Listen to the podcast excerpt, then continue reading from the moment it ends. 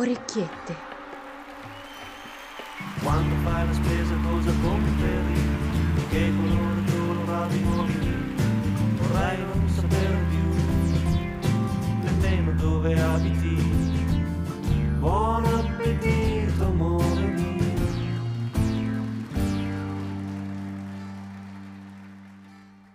Episodio due. Orecchiette sciape. Una creatura stupida vi perseguiterà senza ragione, senza un piano preciso, nei tempi e nei luoghi più improbabili e più impensabili. Non vi è alcun modo razionale per prevedere se, quando, come e perché una creatura stupida porterà avanti il suo attacco. Di fronte ad un individuo stupido si è completamente alla sua mercé. Poiché le azioni di una persona stupida non sono conformi alle regole della razionalità, ne consegue che a. generalmente si viene colti di sorpresa dall'attacco e b. anche quando si acquista consapevolezza dell'attacco non si riesce ad organizzare una difesa razionale, perché l'attacco in se stesso è sprovvisto di una qualsiasi struttura razionale.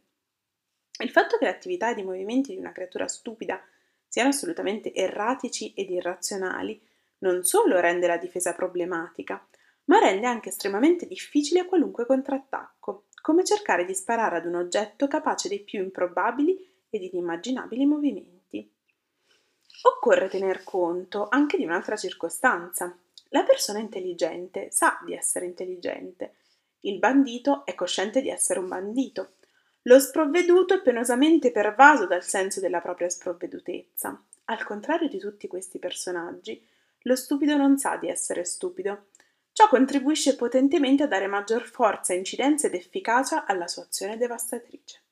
Lo stupido non è inibito da quel sentimento che gli anglosassoni chiamano self-consciousness. Col sorriso sulle labbra, come se compisse la cosa più naturale del mondo, lo stupido comparirà improvvisamente a scatafasciare i tuoi piani, distruggere la tua pace, complicarti la vita ed il lavoro, farti perdere denaro, tempo, buon umore, appetito, produttività e tutto questo senza malizia, senza rimorso e senza ragione, stupidamente. Questo è un ottimo periodo per censire gli stupidi, non pensi? In che senso? Quelle poche volte che esci di casa, non so se ti sei resa conto, ci sono piccoli e grandi episodi di stupidità là fuori. Ad esempio, l'altro giorno, mentre ero in fila a fare la spesa, c'era quello dietro di me che era tutto bardato, come è giusto che sia, in sicurezza, con i suoi guanti, la sua mascherina certificata, solo che a un certo punto ha avuto l'impellente desiderio di fumarsi una sigaretta. Che posso anche comprendere, è un bisogno a cui non si può resistere. E infatti il suo desiderio era così impellente che a un certo punto si è portato i guanti sterilissimi verso la bocca, si è abbassato la mascherina e ha iniziato a fumare la sua sigaretta, vanificando ovviamente la potenza della mascherina. Beh, ma tanto si sa, il fumo disinfetta più della mucchina. Esatto! La stupidità non è che si trova poi solo in coda per andare a fare la spesa, ma anche in qualche istituzione si sono visti episodi particolarmente interessanti, tipo ordinanza di una regione. Una a caso. Una a caso, che qui non citeremo.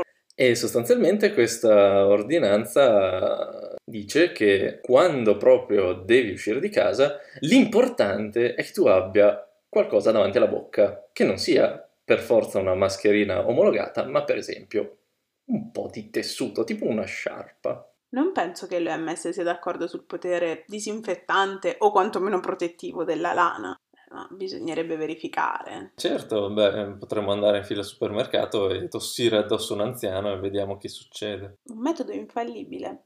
Ma a proposito di anziani, non è che loro siano immuni dalla stupidità, anzi, per esempio è presente i vecchi della bocciofila che hanno fatto chiudere un intero paese perché con tutti i divieti del caso già in atto, poco prima della quarantena, insomma più stretta, hanno ben pensato di riunirsi comunque per una partita a bocce. Eh beh, ma lo sai, l'attività fisica è importante anche per gli anziani. Certo, ma se siete la categoria più a rischio, più esposta a una malattia di cui non conosciamo cura né vaccino, mi sembra davvero il caso di andare a giocare a bocce tutti insieme e infettarvi tutti l'uno con l'altro e dunque far sì che tutto un paese debba essere chiuso, debba diventare zona rossa. ti sembra normale? Perché a me sembra veramente uno dei più grandi esempi di stupidità attualmente in circolazione. Ma magari lo facevano per noi giovani, per alleggerire la società dal peso delle loro pensioni, per darci un futuro migliore. Certo, un gesto di solidarietà verso le nuove generazioni. E a proposito di nuove generazioni, io penso che non tutti i giovani d'oggi siano esattamente saggi.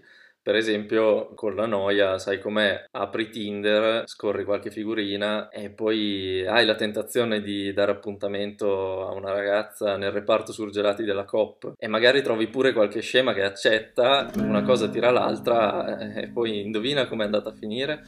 Ed è finita così. Hai messo incinta una scema.